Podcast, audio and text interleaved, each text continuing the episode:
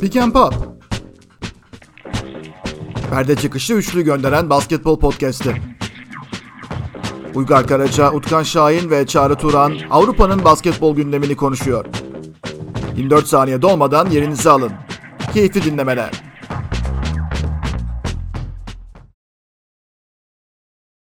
Pick and Pop'a hoş geldiniz. Anadolu Efes şampiyon Euroleague'de sezon başından bu yana istediğimiz şeylerden bir tanesiydi. Oldu. Ee, gerçekten önemli, zorlu, hak edilmiş bir şampiyonluk olduğunu düşünüyorum. Bir taraftan da Eurolig'in genel gidişatında da çok tuhaf, ilginç, istisnai şampiyonluklardan bir tanesi olduğu da kanaatindeyim. Ee, ben Uygar Karaca. Bugün e, Çağrı Turan'la birlikteyiz. Utkan Şahin iş yoğunluğu sebebiyle gelemedi. Ee, ama önümüzdeki günlerde yine Utkan'ı da e, burada göreceğiz. Evet Çağrı, e, finali izledik hep beraber. Biraz da sindirdik diye düşünüyorum e, finalden sonra. Bence istisnai bir e, takımın şampiyonluğunu izledik. Ama yani ben kendi sebeplerime geleceğim ama e, sen önden girizgah yapınca ben de bazen senden böyle güzel e, laf çalıyorum. E, senin açtığın e, çerçeveler bana da böyle ikinci kez bir düşünme fırsatı veriyor. O yüzden genellikle bir hile yapıp burada e, önce topu sana atıyorum ondan sonra servis sana bırakıyorum return'ü alıyorum. Buyur abi senden başlayalım. Efes'in şampiyonu yani e, maçın detayını belki birazdan daha detaylı farklı şekilde konuşuruz ama evet yani Efes'in oynadığı oyun tercih ettiği sistem ve modeli üzerinde evet yani geleneksel modeli te- tercih eden takımlardan bir tanesi olmadı. Ee, baktığın zaman genelde dengeli takım modeli nedir dersen evet belli ölçüde hemen hemen her pozisyonda işte derinliği olan, alternatifleri olan, oyuncu skor üretme bazında olsun, savunma oyuncu olsun hani iç dış dengesi iyi. Mutlaka fiziksel açıdan kuvvetli oyuncuları bulunduran, farklı durumlara karşı çözümleri olan işte bu dediğim çözümler örneğin kısayı tutabilecek bir tane uzun alternatifinin olması kadar işte bir tane skorer çabuk gardı tutacak mutlaka bir alternatif çözümü olan bir tane kısa oyuncu alternatifi olması gibi gibi böyle farklı durumlara karşı da hazırlıklı olan hani bu o ana rotasyonun belki merkezinde olmasa da farklı durumlara karşı da hazırlıklı olan komple takım modelidir yani. Genelde EuroLeague bu şekilde kazanır. Daha sonra işte bu takımlar genelde yüksek bütçesi olan takımlardır. Final Four oynarlar. Orada işte günlük performans, koç performansı vesaire derken bir şey çıkar ortaya. Şimdi bunu dönemsel olarak böyle bunu takip etmeyen, biraz değişik gösteren takımlar oldu, kazananlar oldu. Yani her zaman hani Maccabi zaten çok kendine has bir ekoldur pek çok açıdan. Son sezonları çok iyi değil ama işte 2004 takımı çok kendine has bir takımdı. Ee, malum yani oynadıkları basketbol tercih. Zaten Pini gerçekten çok bambaşka bir karakter yani koç. Onun e, hücum odaklı tercihi zaten apayrı bir mevzu. Ee, biraz onu anlayan bir takım yani komple bir takım değil Efes sorarsan. Yani inanılmaz rebound alıyorlar dersen hayır. Skor olarak da oyun olarak da çok fazla kısalara bağlı takım. Hani uzunlar üzerinden skor ve oyunu yönlendirme seçenekleri biraz sınır tutmayı tercih ediyor. Bu biraz Ergin Ataman'ın kariyerinin geldiği noktayla alakalı tercihlerin daha keskinleşmesiyle de alakalı elbette. Hani kısaları var. O kısalar üzerinden çözümler arıyor sürekli. Ve oyuncu özgürlüğünün çok ön planda olduğu bir yapı. Bu aslında Euroleague'de son birkaç yılda biraz artan bir trendti. Çünkü baktığın zaman bunun hani en önemli tercih diyebilirim hani Pablo Lasso döneminde Real Madrid öyleydi. Oyuncuya böyle sınırlı kendi alanlarında ana belirlenmiş çerçeve içinde özgürlük vermek ve bir iki oyuncuya böyle daha özgürlüğü verip geri kalanlarını tamamlamasının yerine daha fazla oyuncunun özgürlüğü olduğu, daha fazla ve özgürlük sınırlarının da daha geniş olduğu yapılara dönmek biraz Euroleague'de daha genel e, kabul edilebilir bir yapıya geldi ve bu kazanan formül haline gelmeye başladı. Örneğin 2019'da CSK şampiyon olduğunda da daha önceki Itudis CSK döneminden biraz daha farklıydı yani. Oyuncu özgürlüğü biraz daha üst seviyedeydi örneğin o takımda. Efes de bunu biraz daha öteye çekti. Yani sürekli kısalar üzerinden dönen hücumlar. Hani örneğin uzunların üzerinden hücum potansiyeli elde edersen bu takım çok fazla değildi. Kullanmak gibi derdi yok. Hani rollere baktığın zaman örneğin bütün takımın reboundı sorumluluğu veya bütün takımın aynı ölçüde savunma sorumluluğu aldığı bir yapıdan bahsetmiyoruz. Hani işte kısalar atar, uzunlar tutar, kısa, uzunlar mümkünse reboundı halletsin vesaire gibi.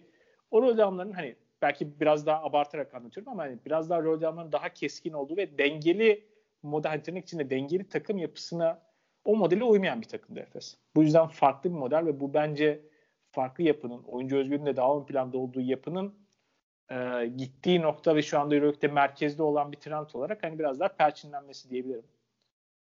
Bir yandan hani bu nereden geliyor dersen de şu var.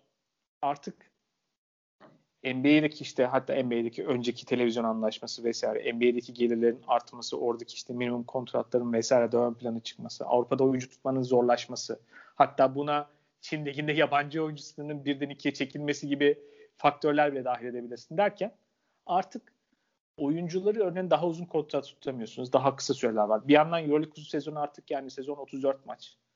Playoff öncesi 34 maç daha fazla daha az antrenman demek. Bunların hepsi şu anlama geliyor. Kadroların bütünlüğünü korumak daha zor. Antrenman zamanınız daha az. Daha komplike sistemleri oturtmak artık daha zor. O yüzden de oyuncu özgürlüğünün ön planda olduğu daha görece basit belki yapıların olduğu organizasyonlar daha anlamlı bir hale gelmeye başladı. O yüzden daha geçer akçe haline gelmeye başladı. Öte yandan bir başka konu şu. Bu düzende yani artık hani takımların hani e, istikrar olarak belli yapıları, oyuncu kadrolarını, sistemlerini korumasının biraz daha zor olduğu yapıda Efes yani bu takımın aşağı yukarı ana parçaları itibariyle 3. sezonu. Ve bu yapıyı korumayı tercih etmeleri yani artık o devamlılık, o istikrarı tercih etmeleri ve bunu başarmaları da önemli faktör. Yani o kadroda hala ne olursa olsun bir arada oynama alışkanlığı olan, birbirleriyle kimyası iyi olan oyuncu grubunu bir arada tutmak ve bunun da hala değerli bir akçe olduğunu göstermek açısından da yani kıymetliydi. En azından onu söyleyebilirim.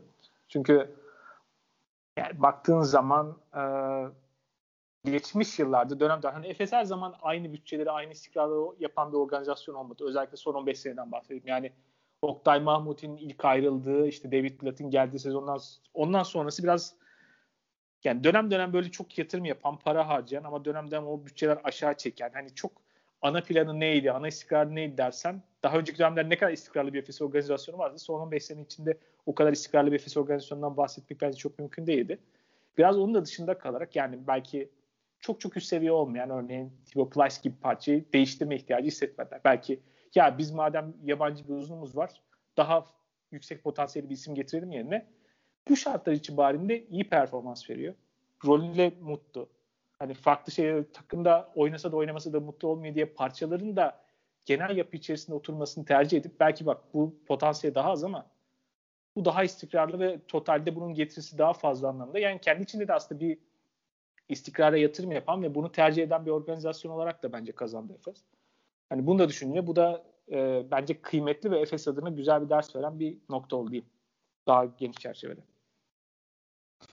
Evet. E, dediklerine çok katılıyorum. E, zaten hani buna benzer düşüncelerdeyim ben de. Mesela 2004-2005 ya da işte bir önceki seneki Makabe'yi düşündüğümüzde evet o takım hücum yapısı ayrıydı ve o takım e, çok durdurulamaz tipte oyunculardan oluşuyordu. Yani Yasikevicius ve Anthony Parker ve Nikola Vujicic beraber oynuyorlardı. Yani bu böyle bir üçlüyü yakalamak çok kolay değil. Ee, işte ki Maceo Baston, Tal Burstein gibi oyuncular, Nestoras Komatos gibi oyuncular orada e, takımın diğer kalan kirli işlerini, Derek Sharp gibi oyuncular e, kalan işleri hallediyorlardı ve e, izlediğin zaman hani, hücum gücü daha yüksek. Euroleague'de genel trendin aksine bir takımdı ama o zamanlarda hücum oynamak daha zor bir şeydi. Yani o zamanlarda hücum ederek kazanmak çok zor bir şeydi. E, belli birkaç oyuncunun çok olağanüstü performansı üzerinden maç kazanmak e, çok kolay bir şey değildi her zaman. O yüzden o o dönem Maccabi takımları hala bence özelliğini koruyor. Efes'in yaptığı şey şu oldu bence. Her ne kadar e, Avrupa'da ve NCAA'de ve daha doğrusu NCAA'de ve NBA'de her ne kadar artık hücum e, ratinglerinin yani o hücum verimliliklerinin tarihi seviyede zirve yaptığı dönemlerde de olsak Euroleague'de günün sonunda geldiğimiz noktada yine e, finallerde yaptığın savunma kazandırıyordu. Yani NBA'de de mesela bir önceki finali Los Angeles Lakers bir, o finale gelişi e, yani savunma sayesinde olmuştu. Özellikle de mesela orada hiç göze batmayan bir Alex Caruso e, çok fark yarattı. Sadece tek başına değil tabii ki. Ama hani e, X faktörlerden bir tanesi oydu. Yani e, işte ya da Dwight Howard ekibe sonradan da yani o tekrardan bir yeni bir kendisine kapı açtıkları Dwight Howard mesela e, çok ekstra katkı vermişti ve savunma gücüyle aslında Lakers tekrardan şampiyona ulaştı. Tamam Anthony Davis vardı. Tamam e, LeBron vardı ama günün sonunda kazandıran şey savunma olmuştu. Yıllar yılı hep böyle artık bir e, neredeyse geyik haline geldi. Yani artık hücumlar kazandırıyor. Artık e, ofansif verimlilikler e, çok daha önemli. Fakat Avrupa arenasında bunun tam oturduğunu da hiç göremiyorduk. Yani Efes bir önceki denemesinde bunu denemişti. E, aynı modeli denedi. E, işte Larkin ve Mitsic üzerine kurulu. E, ve tamamen onların nasıl maksimuma çıkaracakları üzerine kurulu. Diğer parçaların da buna göre şekillendirildiği bir model denendi. Ee, yani sonuç olarak o final kaybedildi. Yani kaybedilen bir final tamam bir günlük bir performans diyebilirsiniz ama e, hiçbir zaman da boşuna kaybedilmez. Ve birçok takım da kaybettiği bir finalden sonra genelde e, şeyini de değiştirir. Yani formatını da değiştirir. Ya burada Ergin Ataman ve Efes'in e, hem geçen sene hem de bu sene ısrarla o karardan vazgeçmeyerek o e, bugünün basketbolunda kazandırmanın aslında çok zor olduğu yani şampiyonluk kazanmanın Final Four formatında çok çok zor olduğu bir şekilde e, yöntemini böyle belirledi. Yani aslında görünen bir trende uygun gibi gözükse de görünen trende meydan okudu.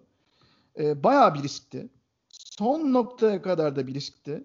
Ki onun ne kadar büyük bir risk olduğunu aslında anlamaya çalışırken birazdan maçın içine de girmiş olacağım. Oradan sonra devam edebilirsin.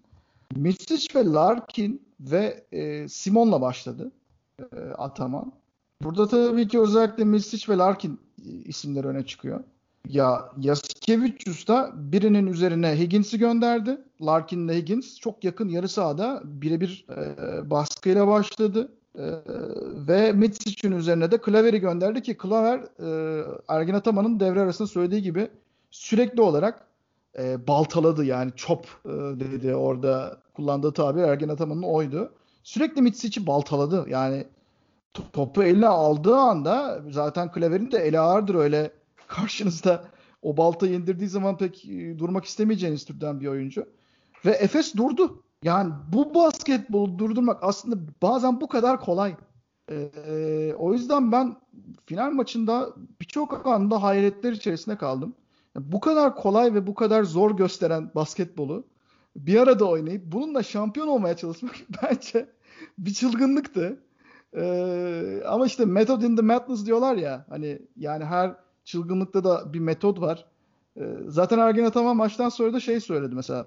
Ya tamam biz hani Mitsic Larkin'le oynadık ama sonuç olarak streetball oynayarak da şampiyon, Euroleague şampiyonu olamazsınız. Biz de bunlarla karşı karşıya kalacağımızı biliyorduk. Biz de hazırlıklarımızı buna göre e, yaptık dedi. E, o bana çok ilginç geldi. Yani ben o final bir kere daha oynansa aynı sistemin tutmayacağını düşünüyorum. Hani e, tutması güzel oldu. E, izlemesi ilginç oldu ama e, yani Efes'in şampiyonluğu o şekilde gelmiş olması, o kadar emeğin boşa çıkmaması harika bir şey. E, sen ne düşünüyor musun? Yani bunun biraz çılgınca bir şey. Hatta biraz Efes'in hücumda e, bazı anlarda böyle sürekli aynı basketi bulmasının e, final maçındaki tuhaflığı Dört tane isabetli üçlük attı Efes sadece ve %22 üçlükle e, Euroleague tarihinde en düşük isabet yüzdesiyle şampiyon olan takım oldu mesela.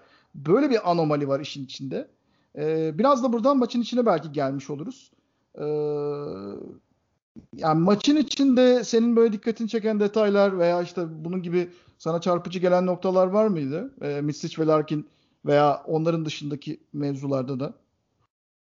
Şimdi ilk olarak mesela maç nasıl başladı dersem yani mesela işte bahsettiğin gibi ve Yasikevich bu sefer hani hiç kendi takımının neyin çok görece özel yapabildiği ama aynı zamanda neyi, neyi, yapamadıkları zaman kötü olduğu konusunda çok net bir resimle başladı aslında maç ilk çeyrek.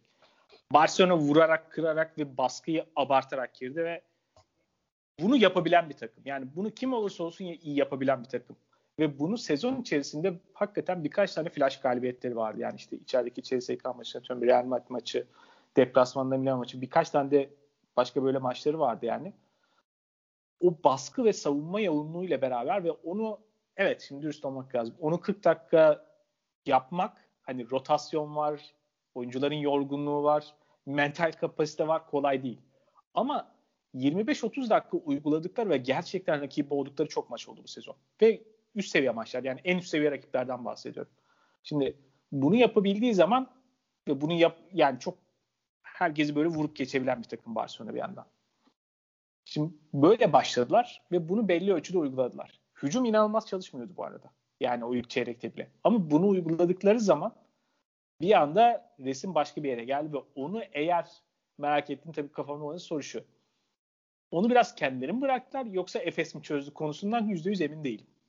Çünkü biraz ondan vazgeçtiler ve rotasyonda bence bazı oyunculardan da vazgeçerek bir şekilde e, o kapıyı açtılar Efes'e. Şöyle bir nokta vardı. Açık söyleyeyim. Şimdi ikinci çeyrekte e, bir şeyler çok daha çalışmasa da yani hakkını vereyim yani Efes'te Muharman'la Plyce yani o kadar etkili bir şey e, pot savunması yaptılar ki ve Barcelona'nın üretim merkezi orası. Yani Barcelona'nın diğer işte üçlük pozisyonda diğer şartları da transition'da vesaire her şey oradan başlıyor. Yani evet Nick Kalites ana organizatör vesaire ama orada üstünlük kurma merkezi orası onların üstünlük kurma alanı ve bütün her şey oradan dağılıyor. Orada oyuncuların üstünlük kurmasına izin vermedi. Yani Barcelona uzunların üstünlük kurmasına izin vermediler. Çok iyi savaşlar. Reboundlarda Barcelona'ya Barcelona ile yetiştiler. Ve orada Barcelona'yı bozduktan sonra birkaç tane de şöyle bir şey oldu. Barcelona'nın bu sezon aşırı noktalarından bir tanesi de çok tuhaf yani lise seviyesinde top kayıpları yapabiliyorlar. Yani tam tabiri unforced aslında yani. Tenis tabiriyle konuşacak olursak. Onu yapıyorlar. Ve öyle tuhaf top kayıpları kaybettiler. Bir anda orada Efes de kapı açıldı. Yani orada maçı aslında ikinci çeyrekte o maçı 20 bandına çekebilirdi bence. Eğer dikkatli olsa biraz ilk çeyreğin sonunda ve ikinci çeyreğin başında Barcelona o, o maçı böyle 20 bandına çekip bambaşka bir noktaya götürebilirlerdi. Onu yapamadılar. Bir yandan Barcelona ile ilgili anlayamadığım konu aslında. Yani hani belki daha sonrasında Yasikevicius konusuna ayrıca bence değinmemiz lazım. Ee, ama Yasikevicius'un hem playofflarda Zenit serisinde hem bence ilk Milano maçında kısmen hem de bu maçta eksik yaptığı şey şu. Gene onun neyi başarılı yapan ana stratejiden evet yani o ana sertlik stratejisinin altında dönem dönem taktiksel farklı oyuncular, farklı kombinasyonlar deneyebilirsiniz, farklı çözüm arayabilirsiniz. Alt taktikler bazında ama ana stratejiden böyle sapan tercihleri oldu. Ve ondan dönem dönem vazgeçti başka çözümler ararken. Ve bence bu çok büyük bir hataydı. Biraz orada Yasikevicius'un gerçekten aslında kaybettiği nokta ve bence e, ben gözde biraz hayal kırıklığı olan noktası orası. Ve bu kapıya örneğin baştan mesela dikkatimi çeken nokta. Edemanga oynamadı. Çok iyi bir savunmacı mı? Çok dikkatli bir oyuncu mu dersen hayır. Ama fiziksel olarak Efes'in o kısalarını kanat oyuncularını ezebilecek bir oyuncu. Çünkü Efes'in kanat oyuncuları kısa. Kısa oyuncular. Fiziksel olarak ezilebilecek oyuncular. Çok uzun oyuncular değil. Kuvvetli oyuncular değil. Onların üzerine baskı yaratabilir. Kullanmadı. Yarı finalde de kullanmadı. İlginç bir şey. Pierre Oriola. Kısalarla eşleşebilen, sertlik getiren, hiçbir şey yapmasam bu maç boyunca 10 dakika sahaya sokup herkese vur diyeceğim bir oyuncu. Yarı finalde de oynatmadı, Oriola finalde de oynatmadı. Hiç oynamadı ya. Sıfır ama yani. Çok acayip bir şeydi evet. Nedenini bilmiyorum. Yani e, başka bir mevzum vardı bu oyuncularla alakalı ama oynatmadı. Hani evet rotasyonu kısaltabiliriz ama Barcelona sertlik odaklı bir takım. O fiziksel baskı odaklı bir takım olduğu için Barcelona rotasyonu da geniş tutması gereken takım aslında. O yüzden bu oyuncuları kullanabilirdi ve niye kullanmadığını bilmiyorum. Ve bu oyuncular bence Barcelona'nın oradaki o stratejisini daha uzun sürelere yayabilme, daha iyi etkili olabilme noktasında kıymetli katkılar verebilirdi. Hiç kullanmadı, düşünmedi. Nedenini bilmiyorum açıkçası. Ve çok büyük soru işareti var orada. Neyse. Barcelona oradan kapıyı açınca bu sefer Efes Efes'in şurada hakkını vermek gerekiyor. Bir, hiçbir şey çalışmadığı noktada geri adım atmadılar ve başka çözümler aramaya çalıştılar. Örneğin Misic'e o sertliğe rağmen Misic arada fırsat bulduğunda yani birkaç pozisyonda üretti yani. Zor pozisyonda işte ilk çeyrekteki asistleri var. Aklıma gelen bir iki basketi var. Hiç geri atmadan yani o şartlara rağmen gerçekten karakterli takım ve karakterli oyunculara özel olacak bir şeydir o. Bir şekilde orada direnmesinin yolunu buldu. Larkin hiçbir şeyin çalışmadığı bir günde yani çoğunlukta inatla inatla potaya gitti. Yani faul aldı ve hakkını verin. Yani Ergin Ataman işte maçtan önceki gün şey demişti bir yayında işte son topu kime kullandırırsınız diye sordular. O da biraz yani e, sarkastik bir şekilde Larkin'e veririm. İşte atarsa kahraman olurum. Çok büyük koç olurum. Atamazsa da ben de şey olurum en kötü koç olurum falan diye böyle biraz bir şeyler söylemişti. Örneğin Lankini başından maça başlatmak sıkıntılı olsa bile çok çok ideal ya çok verimli oynamasa bile başlatmak ve onu bir şekilde oyuna ısındırmak ona daha sonrasında ihtiyacın olacağını bilmek cesur, cesurca bir hamle şimdi ee, ve bunu uyguladı ve bir şekilde Larkin Larkin'i bütün maç tutma eğer inatla agresif bir şekilde savunmanın üstüne gidiyorsa Larkin'i kimse tutamaz. Barcelona'nın kısalarında da hani herkes o kadar iyi savunmacı değil aslında. Ve kim günün sonunda inatla yani o böyle e, taşı damlata damlata damlata orada bir delik açtı yani o kayanın üzerinde. Sürekli inatla giderek 10 tane faal aldı. Orada ciddi bir tahribat yarattı. Hep yani görüntü itibariyle aklıma şey geliyor. 2010 NBA finalleri 7. maçta yani o gün Kobe'nin şutları girmiyordu yani. yani ben de tabii yani hala müthiş gerginlikle hatırlıyorum o maçı. Ama inatla faul almaya çalıştı. Rebound almaya çalıştı. Başka bir şey yani geri adım atmadı ve bir şekilde maçın içine girmiş. Sonunda bir iki şut da soktu vesaire ama bir tahribat yarattı ve takım maçın içerisinde tuttu.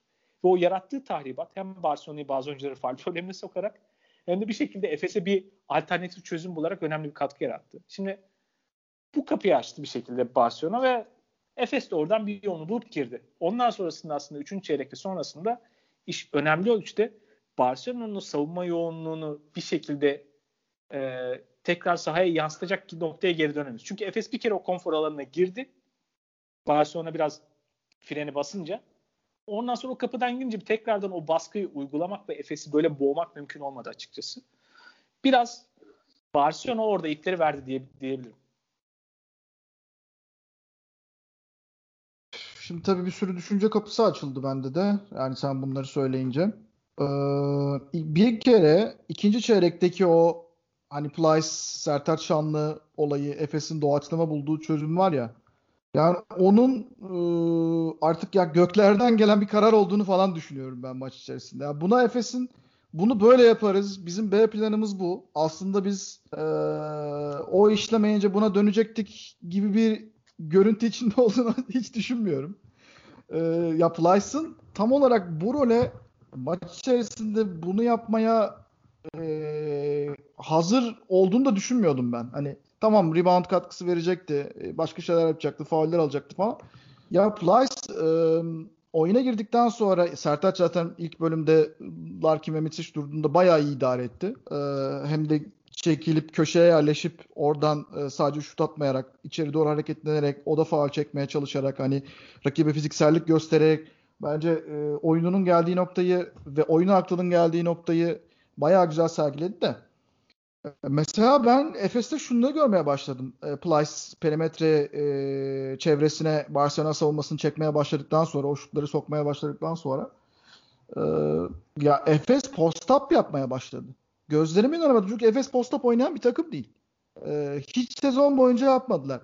Bu maça özel hazırladılar mı bunu? Evet biz bunu yapacağız ve şaşırtacağız. Mislice böyle bir baskı gelecek. Yani satranç oyununda işte biri e, piyonu çıkartıyor, diğeri atı çıkarıyor, öbürü fili çıkartıyor gibi böyle çok sistematik gitti mi? Yoksa maçın içinde alınmış e, oyuncu tecrübesiyle alınmış böyle bir doğaçlama karar mıydı? Bunu bence hiçbir zaman bilemeyeceğiz. Ee, ben ben ben araya neden bu kadar bence biraz doğaçlamaydı bunlar. Ha. Yani bunlar çok hayat ana planlarında olan şeyler değil. değil Ama şu var. Sezon itibariyle böyle olsa böyle olur vesaire falan. Şimdi örneğin bence Real Madrid serisinden cesaret alarak oradaki son maçtan Madem bir şey çalışmıyor, Sertaç faul problemine girdi vesaire. Tam Plyce'ı atayım.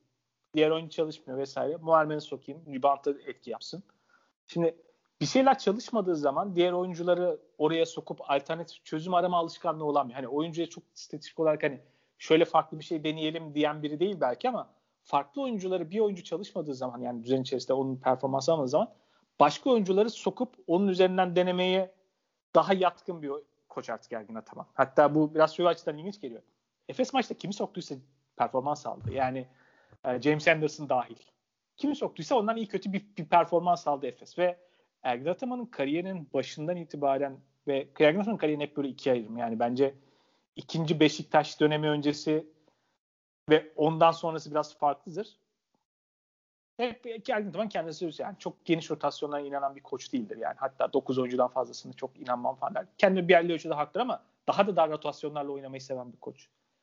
Örneğin herkes hazırdı ve herkes katkı yaptı yani sahaya giren ve bence Efes'in bir geçen sezon aslında ee, bir tanesi evet buydu yani o ikinci çeyrekte artık yani e, Allah'tan gelen bir e, yeniden kurgulanma maçın yeniden başlaması farklı bir formatta ve böyle bir olay olduğunda da Barcelona e, hiç böyle bir şey beklemediği için tamamen e, ne yapacağını şaşırdı. Yani Yaskevicius maç kontrolünde giderken bir anda bir karar vermek e, durumunda kaldı. O kararda neydi? Ben 3. çeyreğe Klaver'le başlamayayım.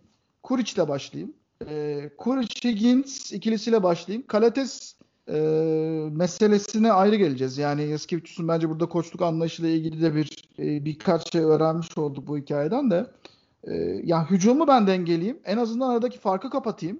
E, ondan sonradan tekrar son çeyrekte hani savunmayı sertleştiririm. Kendi maçı kazanmaya daha yakın olan dizaynıma dönerim diye düşündü galiba. Ama işte o tam şey etkisi yarattı. Ee, hani bu işte İstanbul'u alırken e, Bizanslılar bir kapıyı açık bırakıyorlar ya hani hikayeye göre. Hikayelerden bir tanesi. Rivayete göre diyelim. ha, bir rivayete göre. Ee, ondan sonra yani o kadar toplar döktürüyor falan olmuyor. Bir tane açık kapıdan aa burası da ne güzelmiş falan diye içeri giriyor ya. Ya Barcelona hikayesi, ya Barcelona karşısında Efes'in bulduğu şey de oldu. Aa bir baktılar. Larkin Mitsic kafalarına göre içeri giriyorlar. Yani rahat rahat turnukiyorlar. Sokakta gezer gibi. Normal bir sezon maçına döndü bir anda maç yani. Zaten Mitsic 25, Larkin 21 sayı attı ama bunların çoğu ya faal aldı faul aldılar. Dediğin gibi yani birisi işte 10 faul aldı, diğeri 8 faul almış. 18 faul. E, 18 faul atışından da gelen e, kaç pardon 20 faul atışı var ikisinin. 19 sayı var ya. 19 sayı. Sadece faul atışı. E, bence inanılmaz bir artı bu. E, ya bunu ama sağlayan kişi Yaskevicius oldu. E, o kapıyı açtı. Larkin'i aktive etti. Mitsic'i aktive etti.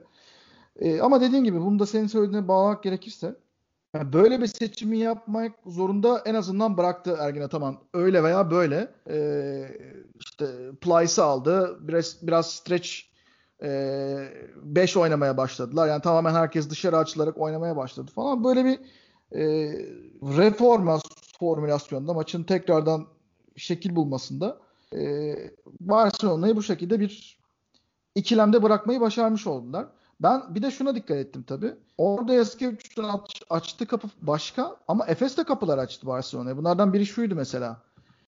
Ee, buradaki rigidite de beni bayağı bir huzursuz etti final boyunca. Şimdi adamlar ikili oyun oynuyor. Biz ikili oyunu nasıl savunuyoruz? Yani ikili oyunu savunurken neler yapabilirsiniz? İşte bir icing denen kenara yönlendirme yapabilirsiniz. Switch yapabilirsiniz. Drop coverage yapabilirsiniz. Yani işte uzun aşağıya iner falan.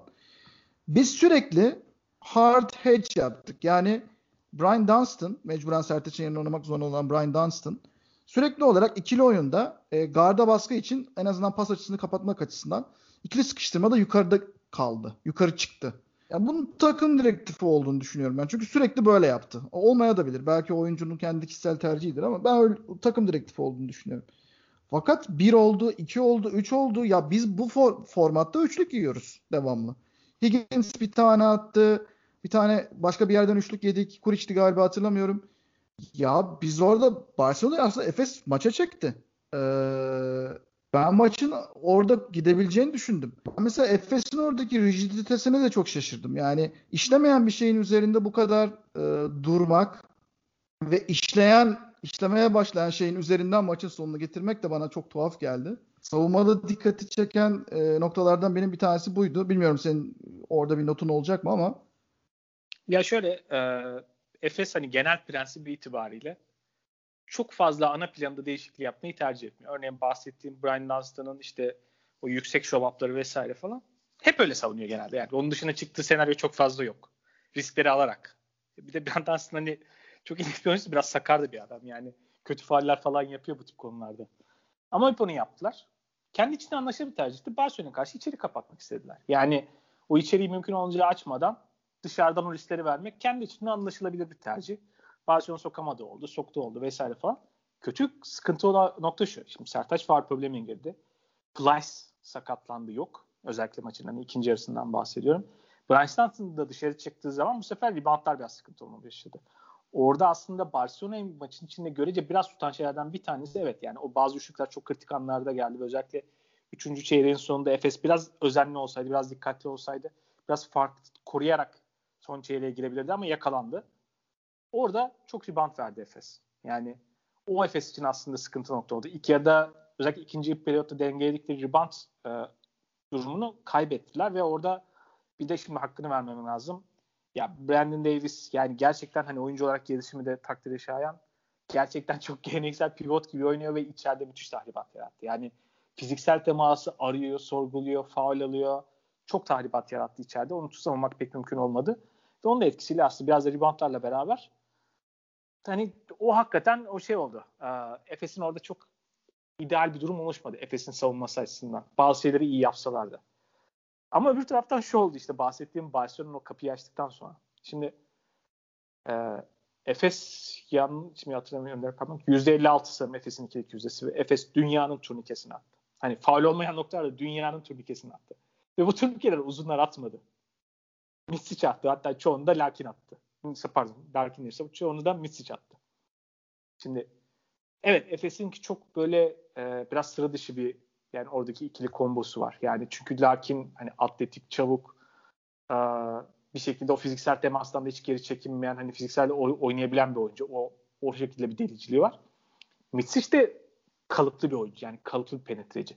O yüzden de o görece daha az etkileniyor. Ama F Barcelona gibi hani içeriği pot altını savunmaktan hani takımın gurur noktası o.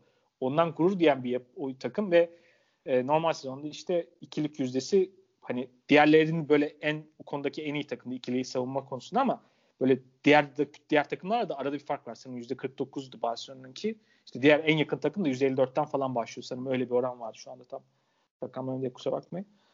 Öyle bir farkta yani. Onu savunma konusunda çok ayrı bir önem gösteren takım. Ama dünyanın turnikesini yedi. Mesela bu da mesela Barcelona'nın da çok böyle karakterinin dışında kalan bir noktaydı ve bir yandan Barcelona diğer yaptığı işlere karşın işte diğer taraftaki o hücum ribantları ve onun üzerinde hayatta kalmasına karşın onu çözemedi. Oradan bayağı darbeydi ve o maçın sonuna kadar devam etti. Yani bu sadece işte işte Pagos'a biraz ağır kaldı savunamıyor vesairenin ötesinde bir durum. Yani bir şekilde e, o penetreleri tutamadılar. Kısadan tutamadılar. Ondan sonra da uzunlarla bir şekilde sanırım Efes'in o e, şut tehdidi üzerinden böyle biraz daha dışarı belki açılıp Efes'in penetre etmesini tercih eden noktalar. Efes de o penetrelerden sonra genelde alışkanlık dışarıya pas arayan bir takım. Efes pas aramadı bu sefer. Direkt olarak inatlı potaya gitti ve öyle bir tahribat yarattı. Mesela bu da ilginç. Yani biraz ya Euroleague Final Four'un hakikaten seviye olarak taktik ve böyle drama açısından çok başka bir seviye. O yüzden hani hem fikrizi çok seviyorum. Böyle çok sıra dışı yani iki takım açısından da kendi standartının dışında böyle farklı durumlar yaratan, bir yandan kaybettiği, bir yandan kazandığı ama öyle farklı çözümlerin de taksel çözümlerin de oldu. Ee, apayrı bir dünya yani hakikaten. Onun örneğiydi aslında yani düşünce falan bana çok o acayip geliyor ama Barcelona açısından tabii temel sıkıntı şu.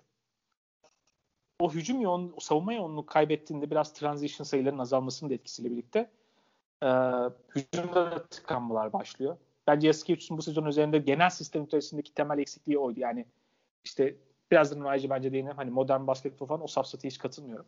Modern basketbol oynatmıyor. Takım çok yer tutuyor. Safsatasına çok da katılmıyorum ama hücum özellikle set hücumunda biraz çeşitliliği zayıf kaldı sezon içerisinde. Yani o iç dış dengesinden yani o top bir şekilde içeri inecek, içeride tehdit yaratacak ve onun sonrasında geri kalan her şey besleniyor. Ama bunun dışında alternatif çözüm üretmekte biraz sınırlı kaldılar. Ve bu biraz göz önüne çıktı. Ha, orada belki ön planda olan oyuncular ve üzerine yapıyı kurmaya çalıştıkları oyuncu Mirotic.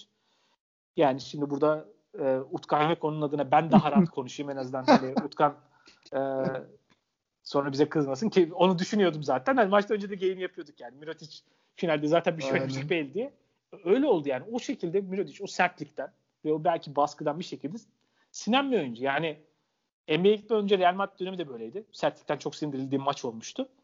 NBA'den dön tabii NBA'den malum NBA'ye gidip dönen oyuncular böyle iki sene içinde vücutların özellikle üst tarafı böyle radikal değişimler geçiriyor ya. Bir yandan böyle temasla evet. oynamaya falan çalışan bir oyuncu oldu ama hala sertlikte sinen bir oyuncu oldu. Yani geçen sezon ACB finali oynandı Baskonya maçı. Hiçbir şey yapmadı Baskonya maçında.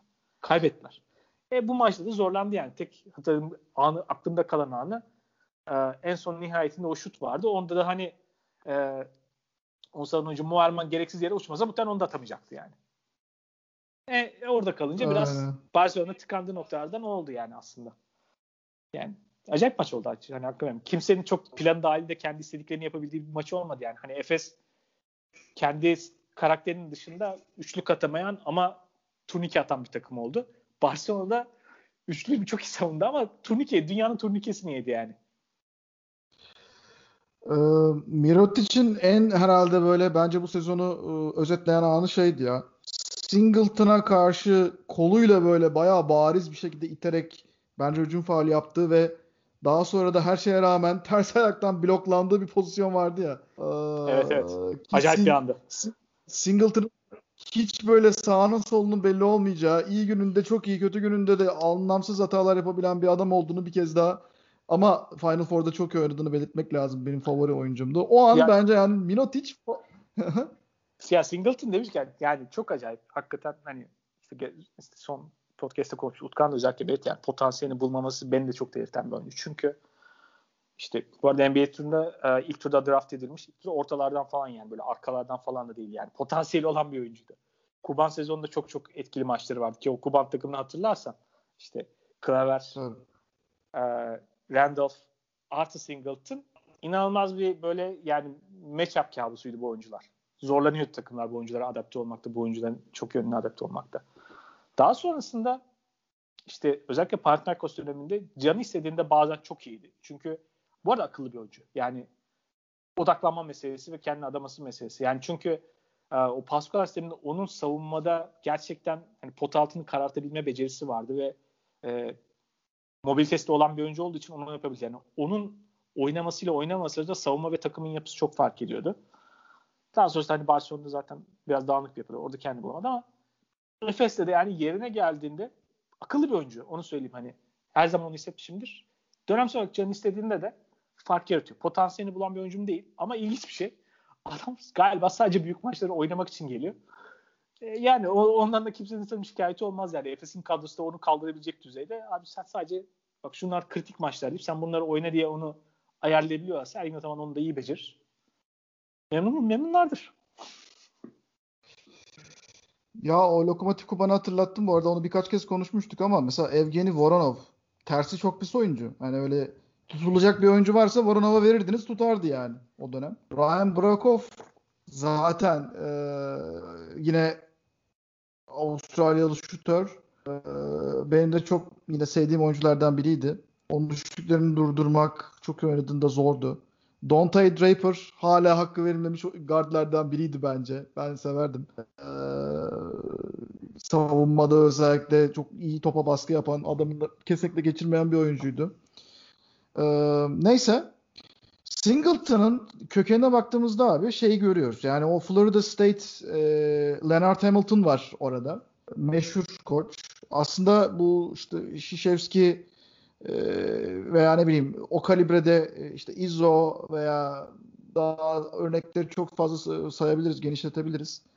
Bu efsane kolej koçlarının dışında e, kalan, tutulan ama bence e, yetiştirdiği oyuncular babında hep o imzasını görebileceğiniz koçlardan biridir ve programlardan biridir Florida State. Çok uzun süredir orada zaten.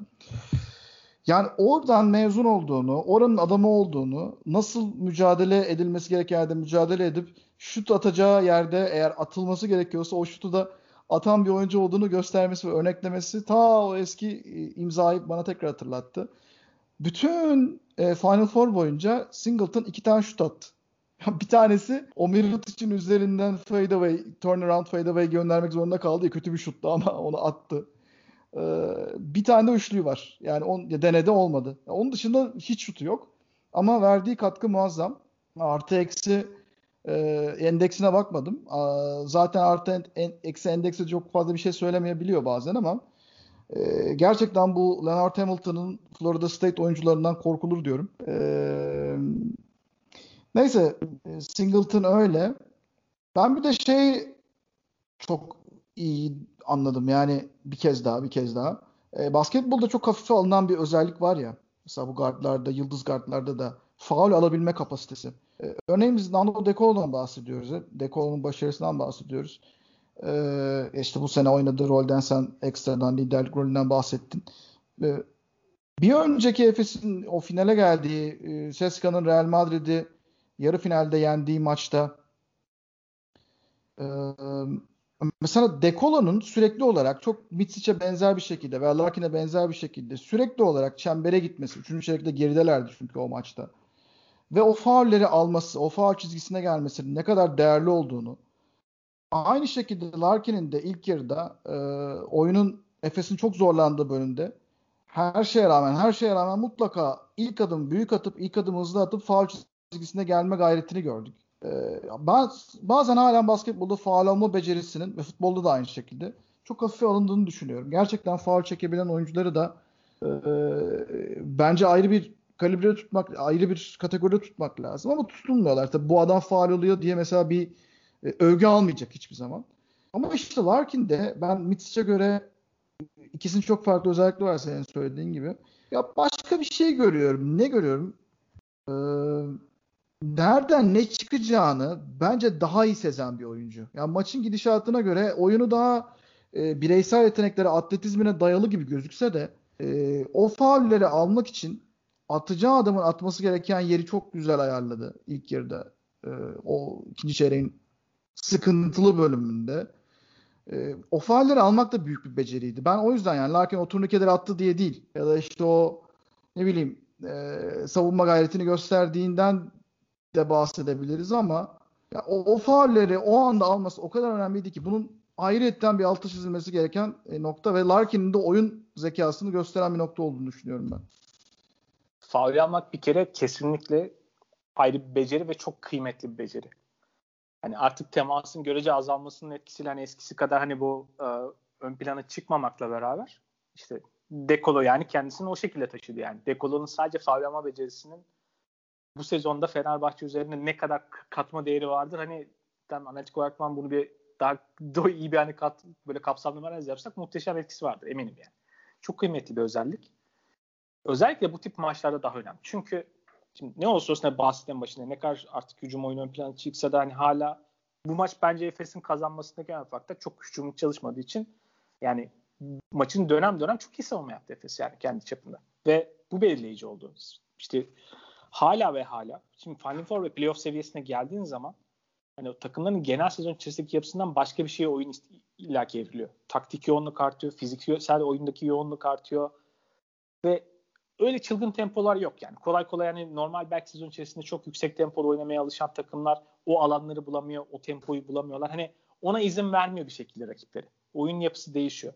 Böyle durumlarda da bu tip böyle faul almak gibi hani sadece senin için alternatif hani iş, oyuna sıkıştığı nokta senin için alternatif hücum çözümü olmanın ötesinde rakibinin üzerinde de çok yıpratıcı etkisi var. Yani çünkü maçı kolektif olarak düşünmen gerekiyor bir yandan. Evet. Ya belki ben burada bunu atamayacağım. Okey. Ama bir taraftan bir oyuncuyu faal problemi sokacağım. Onun kafasında başka dertler atacağım. Yani şimdi mental yayını var.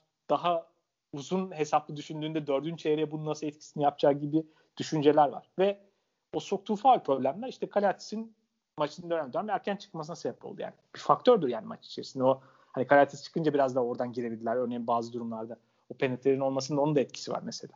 Şimdi bunların hepsi önemli şeyler ve ama Larkin'le alakalı şunu söyleyeyim hani yıkıcı etkisi çok yüksek bir oyuncu. Ve 2019 Final Four herhalde gördüğüm en acayip bir oyuncu Final Four performansıdır. Yıkıcı etkisi çok felaket. Yani her şeyi yapabiliyor. Ve özellikle o şutunun girdiği günde o başka bir zen seviyesine geçiyor artık o. Yıkıcı etkisiyle yarışacak oyuncu yok yani şu anda hala Euroleague'de. Çok başka bir adam bu yüzden. Ve yani hakikaten acayip. Peki. Ee, pek çok noktadan bahsettik. Son olarak da bir Yaskevicius e, konuşalım belki. Ben Yaskevicius'ta eleştiri noktası olarak şu noktayı belki sen bir de değindin aslında. Yani o yolu oynamadı, hangi oynamadı. Ya bir de oynayanlara da bakmak lazım. Mesela e, Kalates. Ya Kalates sakattı. Maçtan sonra da çok övdü zaten ki ben severim. Hani e, Kalates'e de çok saygı duyarım kariyerin her bölümünde. E, ben gittiği takımlarda hep iyi katkı verdiğini düşünüyorum ama Final Four'da ve hatta Barcelona'daki son döneminde Kalates'te bir düşüş var e, oyunun bütününe baktığımızda genel olarak çok normal yıl, önceki yıllarda verdiği katkılardan biraz geride kaldığını gördüm. Hem savunmada hem hücum anlamında hem organizatörlük anlamında. Ya finalde Kalates'ten sadece savunma e, yönünde zannediyorum hani destek almak istedi. Sakatlığına rağmen. Bence bu bir riskti. Ee, birkaç tane oyuncu üzerinde bu şekilde bu adama güveniyorum. Bu benim adamım. Bu adamı tanıyorum. Ve kritik anları da onunla oynayacağım gibi bir inat ya da işte şartlanmışlık görüntüsü gibi bir şey gördüm ben. Hafif hafif hissettim onu bazı anlarda. Değiştirebileceği, yapabileceği noktalarda yapabileceği şeyleri yapmadı. Mesela Brandon Davis de hani çok uzun süredir tanıdığı bir oyuncu. Ama Brandon Davis maçta tutuyordu. O ayrı yani. İyi oynuyordu zaten. O hak ediyordu. Ee, bu konuda bir ısrarcılığın olduğunu, aslında çok sistematik gibi gözüken Yaskevicius'un böyle biraz adamcı e, kimliğinin, hani bu benim oyuncum e, kimliğinin de öne çıktığını ve bunun iyi daha iyi bir sonuca e, ya da Barcelona bu sene oynayabileceği basketbola daha iyi getirme noktasında bir engel olduğunu düşünüyor musun? Sen böyle bir izlenimi kapıldın mı hiç? Merak ettim. Ya bu Final Four üzerinde biraz katı davrandı mı dersen evet yani onun öyle olduğunu düşünüyorum. Yani çünkü e, bu arada hemen her koçta vardır. Yani belli oyuncuları özellikle daha kritik, daha zor maçlarda rotasyonu daraltırlar. Belli oyuncuların sahada olmasını isterler ve bu genellikle de yani doğru tercihtir aslında. Ee, hani bu o yüzden çok anlaşılabilir bir şey. Belli önce belki genel yapının dışına çıkarak biraz daha az oyuncuyla ve daha ön plandaki oyuncular çünkü ona güvenmen gerekir. Yani çünkü o kadar çok genel planın dışına çıkıyor ki rakip sana başka çözümler sunmaya zorluyor ki orada hani o tecrübesine, e, işte mental dirayetine, aklına, becerilerine sahip oyuncunun alternatif çözümler üretme becerisine biraz daha güvenmen gerekiyor. Bu hep çok koç için böyledir. Sezon üzerinde ve e, yani bu yapı üzerinde dersen mesela bir tane örnek üzerinden hani bunu genişletirsek mesela Adam Hanga'nın oynamaması. Ee, Hanga Yasikevicius'un istediği basketbol modeline uygun bir oyuncu değil. Teorik olarak fiziksel özellikleri ve beceriler itibariyle yapabileceği çok şey açısından çok ideal bir oyuncu. Ama Yasikevicius'un istediği kara doğru karar verme ve sabır odaklı oyuna uygun değil. Çünkü mentalitesi bu değil. Bir, adam yıllarca Baskonya'da oynadı. Orada daha başka bir tempo odaklı bir oyun var. Hani o yüzden hani oyuncu tercihleri olarak da daha hata marjınızın yüksek olduğu yapıya müsaade ediyor. Takımın yapısıyla da ilgili olarak. İkincisi e, daha sonrasında da Pesic oynadı. Yani bir süre. Şimdi Pesic basketbolu hani hiç artık haz etmiyorum ama yani çok tempoyu e, force etmeye odaklı, tercihlerin biraz geri planda aldığı yapı halindeydi. Özellikle Barcelona geçen sene bazen böyle 5. vitesiyle 6. viteste falan oynamaya çalışıyordu zaman zaman. Ama çok hata yapıyordu. İşte sabırlı değildi. Durum basketbolunu farklı pozisyonlara göre adapte olma becerisi çok zayıftı. İse bunun tam tersi. Örneğin bu farklı durumlara işte 5 saniye var. Bu durum basketbol değil aslında situation basketbol değil. Yani durum basketbol çok güzel bir çeviri olmuyor ama e, örneğin 5 saniye var. Rakip kenardan topu sokuyor. Neyi kapatman gerekir? Yani bunun gibi durumlara böyle adapte olma konusunda daha özenli bir yapı. Temel bir kere burada şeyi ayrılıyor yani yapısı. O yüzden de örneğin Edemanga gibi oyuncuları sonunu daha az tutmayı tercih ediyor. Ve bunu belli ölçüde anlayabiliyorum. Bu maç üzerinde bu Final Four üzerinde çok doğru bir strateji mi tartışılır ama genel yapısı üzerinde böyle bir tercih var Yasikevicius'un. Ve takıma geldikten itibaren aslında işte herkes şey şu anda genel koşulun ya Jalgiris'teki basketbol oynatmaya çalışıyor. Jalgiris'le Barcelona değil. Yasikevicius şöyle temel bir ayrım yapmış bence. Ya, Barcelona'nın da elindeki kadro ve sezon üzerinde işte pandemi dönemi var. Bütçe belki bazı sıkıntılar vesaire falan derken pek çok takımın kadrosunda çok fazla değişiklik yapma şansının olmadığı bir zaman. Yani zaman darlığı vesaire gibi faktörlerin etkisi vardı. Ve ne kadar hamle şansı vardı bilmiyorum. Ama çok olduğunu zannetmiyorum. Ee, bu yapı içerisinde kendi ama baştan bir tercih yaptı. Yani ben daha ana prensipleri benim işte Zalgiris'te de benimsediğim şekilde olan basketbol oynatacağım diyor. Ki bu prensiplerin pek çoğu Jakob Davic'in Panathinaikos döneminde olan ve oradan etkilendiği belli olan e, prensipler. Öte yandan Barcelona'nın kadrosu ne yani kültürel olarak yani oyun tarzı olarak da işte takım anlayışı olarak da ona yakındı.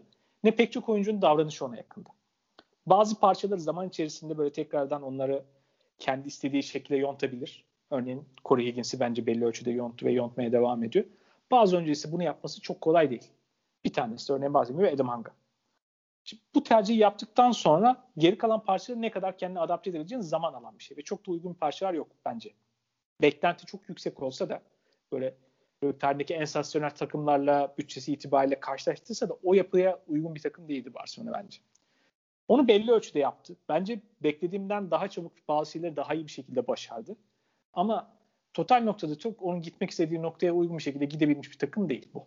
Özellikle de hücumdaki bazı organizasyon yapılarında.